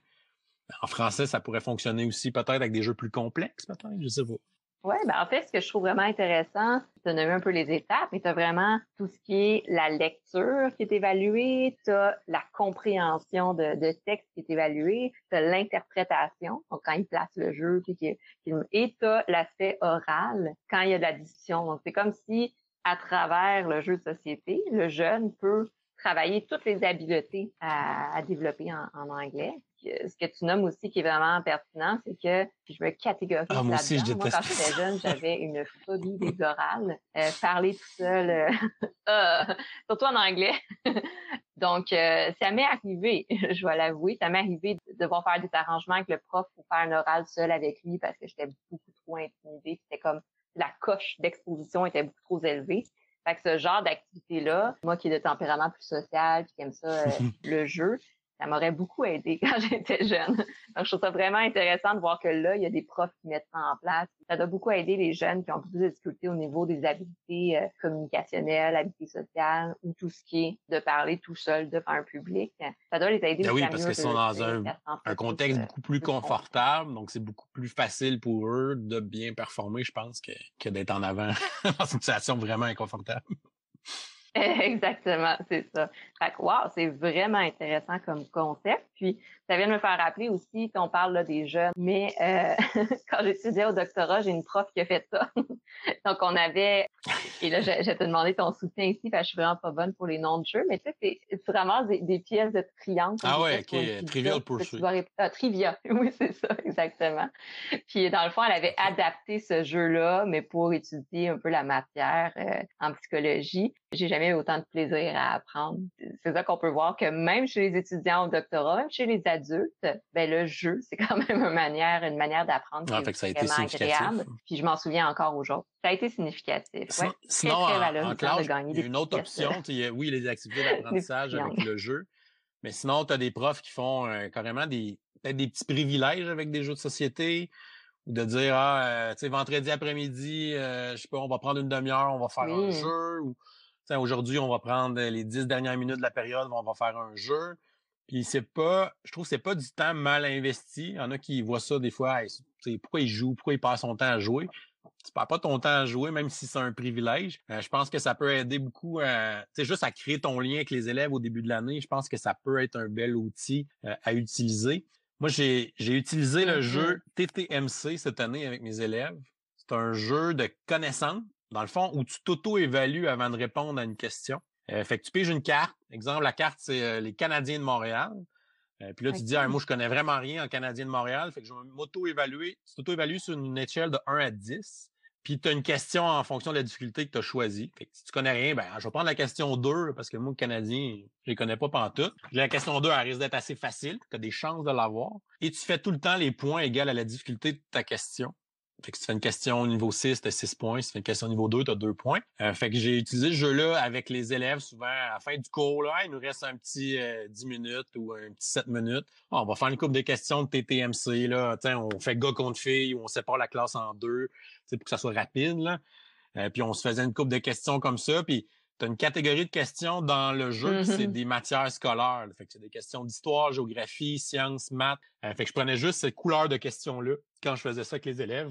Euh, fait que ça a vraiment bien marché encore une fois. Puis tu sais, c'était, c'était le fun. Puis euh, les élèves, encore une fois, embarquaient, ils continuaient à jouer jusqu'à la cloche. Ils, ils se sentaient impliqués dans ce processus-là. Fait que même s'il n'y avait pas nécessairement d'intention pédagogique en arrière de cette activité-là, euh, je pense que c'était encore une fois utile pour le contexte de la classe, ouais. pour euh, le, le lien avec les élèves, puis tout ça. Puis de non, je pense que c'était aussi quelque chose que j'ai bien aimé faire avec mes élèves cette année. Là. Euh, des, petits, des petits jeux de fin de période de même là, pour euh, relaxer un peu. Exactement. Puis, tu sais, on, on va pas se le cacher. Je pense que les jeunes aussi ont besoin de ça. Tout le temps qu'ils passent à l'école, euh, je dis souvent ça à, à, à mes jeunes clients, là, mais euh, ils passent quand même la majorité de leur temps à l'école. Fait que c'est normal que le soir, par exemple, quand ils viennent chez eux, ben oups, ils ont besoin de se vider un peu l'esprit, ou même en fin de période, justement, de juste prendre un temps, juste pour avoir du plaisir, se redonner un petit bout d'énergie avant de continuer la journée. Je trouve ça vraiment intéressant d'inclure les jeux dans les, les périodes ici à l'école. Là, je trouve ça vraiment intéressant, le jeu que tu as nommé, avec l'auto-évaluation. C'est un concept qu'on apprend quand on est jeune, mais qu'on on maîtrise surtout quand on est rendu plus adulte, mais tout ce qui est le concept d'introspection. Donc, d'être capable de s'auto-évaluer, de dire, OK, où est-ce que je me situe, qu'est-ce que je veux améliorer, puis de pouvoir évaluer c'est quoi notre niveau de confiance à répondre à une question. On en parle beaucoup sur l'estime de soi, la confiance en soi, puis on peut beaucoup retirer de ça. Je pense que j'ai pris en note, là, je pense que je vais l'introduire moi aussi dans, mes, dans mon intervention clinique. Enfin, j'intègre aussi beaucoup des jeux en, en fin de, de suivi avec les clients parce qu'à un moment donné, parler euh, cinquante minutes avec un jeune, ça... Euh, il peut trouver ça long. Fait qu'on joue à des petits jeux. Ce jeu-là permettrait justement de voir, OK, est-ce que c'est un jeune qui a tendance à mettre les deux comme partout? Exactement. Puis là, de voir, OK, comment est-ce qu'on pourrait améliorer ça? Puis est-ce que vraiment c'est un deux ou il a la tendance à comme se sous-estimer? C'est sûr que là, dans un contexte de grande classe, bien, on peut pas faire ça avec chaque, chaque jeune. Ce serait un peu long. Mais je trouve ça intéressant, ce, ce jeu-là, j'ai pris en note. Fait que merci du partage. C'est plaisir. Peut-être, bien, pour finir un peu la, ce, ce podcast-là, de voir justement, est-ce que tu aurais des suggestions de jeux, avec toute l'expérience que tu as dans les jeux de, de société, est-ce que tu aurais des suggestions de jeux, euh, des jeux que les familles pourraient mettre en place pour euh, combiner enseignement, puis euh, ludification, divertissement, des jeux qui s'adressent peut-être un peu plus aux jeunes, aux ados, ou des jeux que tu okay. joues justement qui ben, apportent un côté éducatif. Pendant le podcast, là, souvent les, les, les fameuses tables de multiplication, là, apprendre les tables de multiplication, là, c'est tout le temps un peu un combat avec les parents. Euh, fait que tu sais, au lieu d'essayer d'apprendre par cœur des tables de multiplication, peut-être de jouer à un jeu qui va impliquer des multiplications, euh, ça peut être quelque chose d'intéressant puis de peut-être plus stimulant que de juste regarder tes petits cartons. Dans le fond, le jeu King Domino, un jeu super simple, mm-hmm. c'est du placement de tuiles. Euh, on se fait une espèce de petit royaume, puis il faut essayer de connecter des terrains euh, identiques pour essayer d'avoir le plus gros, le plus gros terrain pour faire plus de points. Euh, puis il y a certains terrains qui ont des couronnes. Puis dans le fond, ton score à la fin, c'est la grosseur de ton ter- de chaque type de terrain fois le nombre de couronnes. Fait que tu sais, une fois qu'elle finit sa partie, ben là, on, on va calculer tes points. Fait que là, OK, mm-hmm. ben ton terrain de forêt, il est six, il y a six de grosseur, t'as quatre couronnes, six fois quatre. Fait que tu sais, ça va comme forcer le jeune à faire des multiplications, mais dans un contexte de jeu. Fait que peut-être que ça va être plus le fun que les petits cartons de multiplication. Fait que je le conseille beaucoup. Puis ouais. c'est un c'est un jeu un peu passe-partout. Là, tu sais, c'est, je pense qu'à partir de six sept ans, tu peux réussir à jouer à ça. Fait que les quand même assez jeunes peuvent jouer. Puis même avec mes ados au secondaire, je l'ai emmené beaucoup l'année passée. Non, il y a deux ans, je l'ai emmené beaucoup. Puis les jeunes ont beaucoup joué avec King Domino. Puis j'avais même emmené Queen Domino après ça de, de chez nous, qui est un peu plus complexe. Euh, fait que c'est aussi un jeu autant que les ados puis les plus jeunes vont apprécier. Puis mm-hmm. c'est, c'est vraiment un, un très bon petit jeu. Fait que King Domino, ça, ça serait ma première suggestion. OK, ouais, effectivement. Donc, de subtilement inclure des mathématiques, mais à travers le jeu. Ouais. Puis surtout, ben, pour les parents, c'est de laisser les jeunes faire le calcul et de pas le faire à leur place. Tu as d'autres Sinon, jeux en tête comme ça qui pourraient euh, contenir dans ce contexte. Timeline.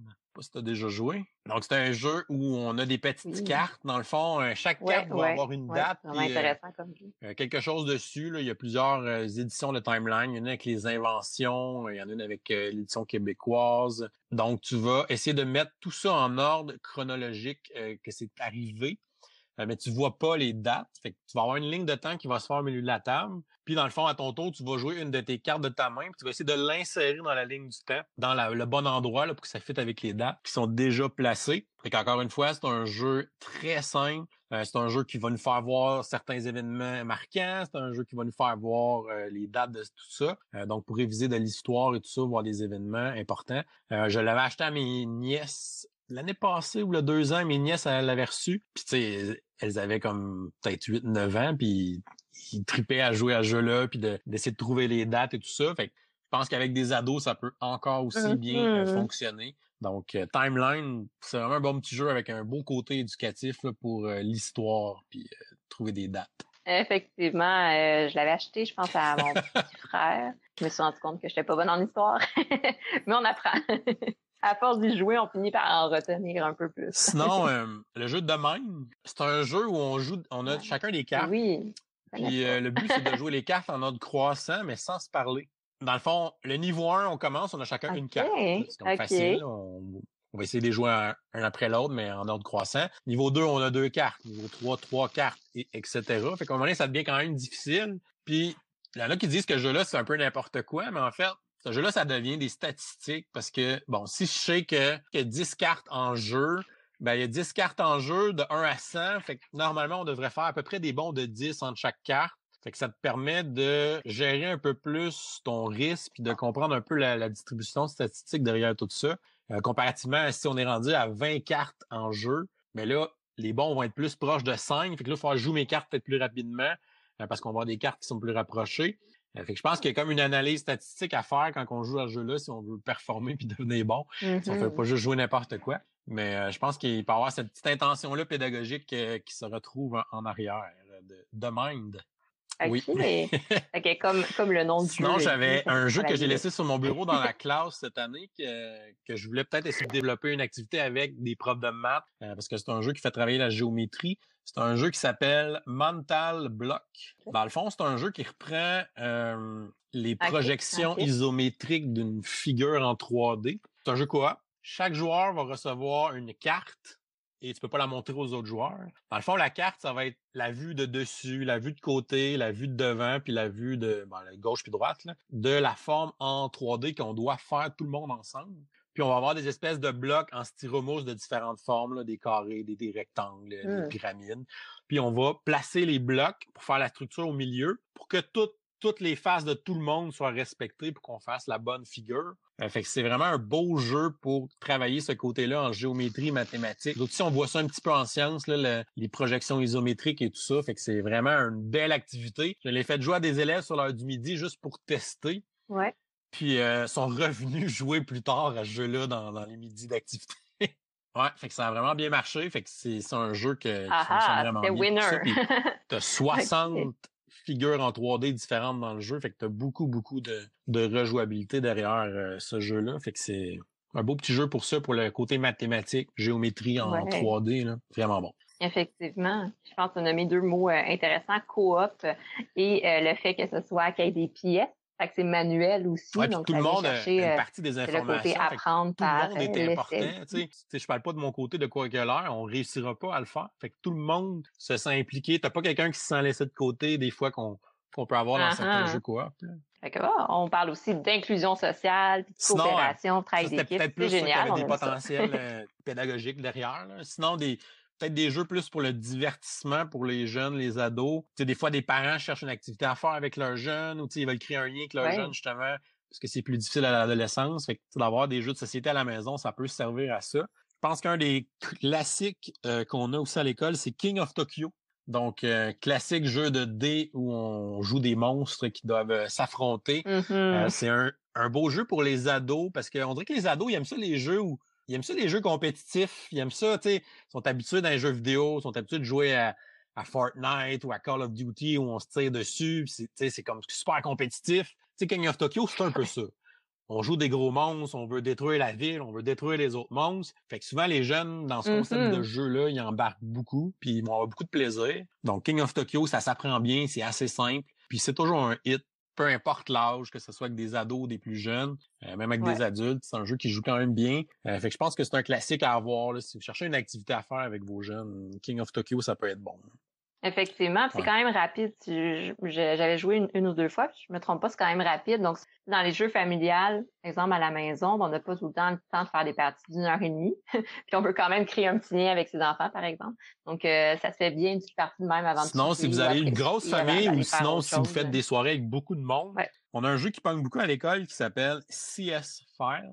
C'est un jeu où, dans le fond, il y a un, un meurtrier parmi les joueurs. Okay. Puis euh, les autres joueurs, le but, c'est de deviner c'est qui le meurtrier. C'est un, c'est un jeu qui peut ressembler un peu à Loup-Garou, mais dans lequel il n'y a pas d'élimination. Euh, fait que c'est un jeu, dans le fond, de déduction sociale. Fait que c'est un jeu qui va avoir beaucoup d'interactions sociales entre les joueurs. On va essayer de bluffer, de cacher qu'on est le meurtrier. On va essayer de mettre ça sur le dos de quelqu'un d'autre. Dans le fond, chaque joueur va avoir des cartes devant lui qui représentent des armes ou des objets qu'on, re- qu'on a retrouvés sur la scène du crime. Puis on a un, un joueur qui va être comme le, un peu le maître de jeu, là, qui lui est le médecin légiste, qui va donner des indices euh, sur des euh, plaquettes sans parler.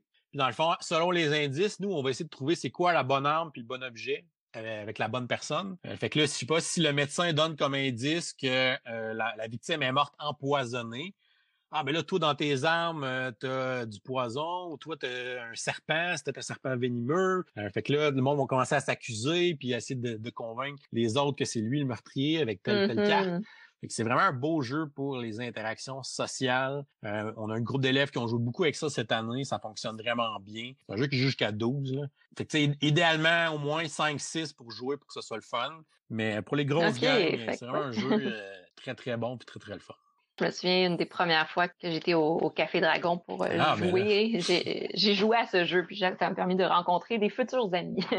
oui, oui, ça permet vraiment de socialiser, même si c'est un jeu où on s'en, s'entracuse. Euh, je, je me souviens que c'était vraiment plaisant comme jeu. Tout l'aspect aussi détective qui est vraiment intéressant pour ceux qui aiment les jeux de Sinon, style, aussi dans le même style, style euh, mais avec un autre oui. thématique peut-être, là, si vous tripez moins sur l'affaire de meurtre puis de mystère. Là. Donc, Bang, nos élèves ont beaucoup joué à Bang dans les premières années. C'est un jeu de Far West. Donc, on a un, c'est un jeu en équipe, ah, en okay, fait. Oui. Euh, mais les équipes sont cachées, fait qu'on sait pas qui est avec qui. Donc, t'as un, le shérif qui, lui, dans le fond, tout le monde le connaît. Tout le monde sait c'est qui le shérif. Le shérif va avoir un adjoint ou des adjoints selon le nombre de joueurs. On va aussi avoir des hors-la-loi qui, eux, sont dans une autre équipe. Puis on a le renégat qui est tout seul, lui, dans son équipe. Mais tous les rôles sont cachés. Fait que tu sais pas qui est qui, qui est avec qui. Euh, puis c'est un jeu de cartes, mais il y a aussi une version jeu de dés mm-hmm. où on va lancer les dés pour faire des actions, qui est peut-être plus simple. Et euh, dans le fond, on va essayer de, de tuer les autres joueurs, dans le fond, pour faire remporter notre équipe.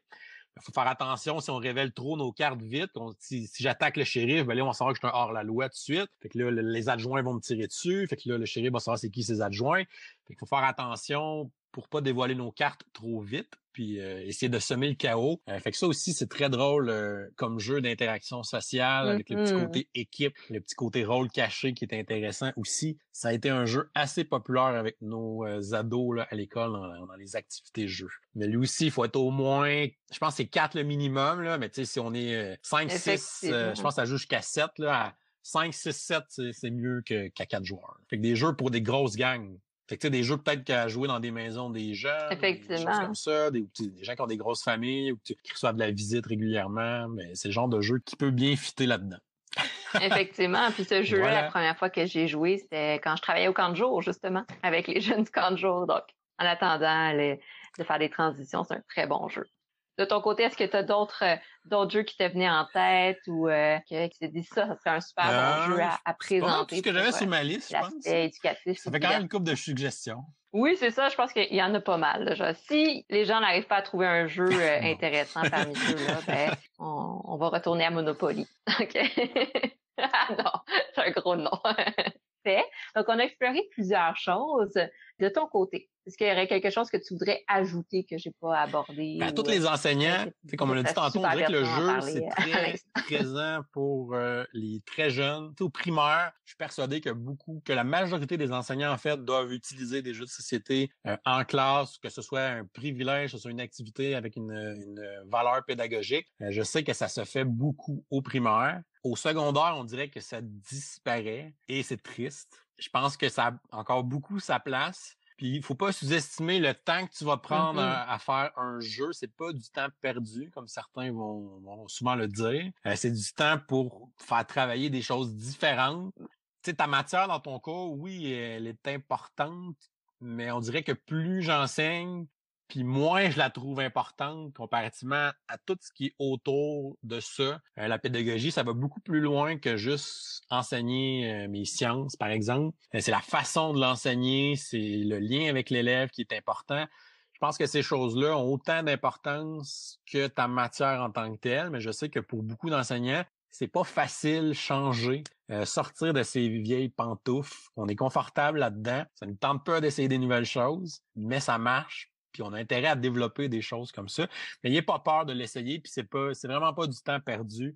Même si vos collègues vous regardent un peu bizarre, euh, essayez-le, puis je suis sûr que vous allez avoir des plein de bénéfices à, à faire des, à utiliser des jeux là, en contexte de classe, que ce soit de la pédagogie ou non. Que vous soyez des secondaires un ou des secondaires cinq, ça marche quand même, même s'ils sont plus vieux. J'ai eu la preuve avec des secondaires quatre. J'étais sceptique un peu quand j'ai essayé. Mais pour vrai, ça a vraiment bien marché, puis euh, c'est, c'est sûr que je vais réessayer l'année prochaine, euh, et on est en classe ou, ou à la maison, je sais pas trop, là, mais... Idéalement en classe. C'est ça, à suivre. Super, c'est un super beau message, puis effectivement, ce qu'on peut retenir de tout ça, c'est de d'essayer, puis de pas avoir peur d'inclure les jeux de société, que si jamais, pour les gens qui écoutent, puis qui sont dans le domaine de l'enseignement, si jamais euh, qui vous empêche de mettre des jeux dans votre pratique, c'est que vous connaissez pas c'est quoi les jeux, puis que vous connaissez pas les règles du jeu, ben justement, la chaîne YouTube de Professeur Board Game est là pour ça, pour vous expliquer. Donc, vous pouvez apprendre des nouveaux jeux, apprendre à bien les maîtriser. Puis après ça, le, c'est la partie facile, en fait, c'est de d'inclure les jeunes, puis de jouer avec eux, d'inclure graduellement ça un peu plus dans votre pratique, puis de voir tous les effets positifs que ça apporte, autant au niveau de relation d'attachement, autant au niveau de l'intégration de la matière. Sur ces beaux mots, on va terminer pour aujourd'hui. Merci encore, David, de, d'avoir accepté de collaborer pour ce podcast. C'était vraiment intéressant d'avoir tout le partage de ton expérience en tant qu'enseignant, ton expérience en tant que joueur de jeux de société, puis de promoteur qui fait de l'enseignement et du partage. Ça me fait plaisir, c'était vraiment le fun. C'était vraiment agréable de collaborer avec toi aujourd'hui. Pour tous ceux qui nous écoutent, bon, comme toujours, en fait, je vous invite, si jamais vous avez des commentaires, des suggestions à nous faire part, vous pouvez euh, m'écrire à ludipsy vingt à commercial gmail point com ou sur le blog de Ludipsy. Je vais vous souhaiter, en fait, de passer une belle fin de journée.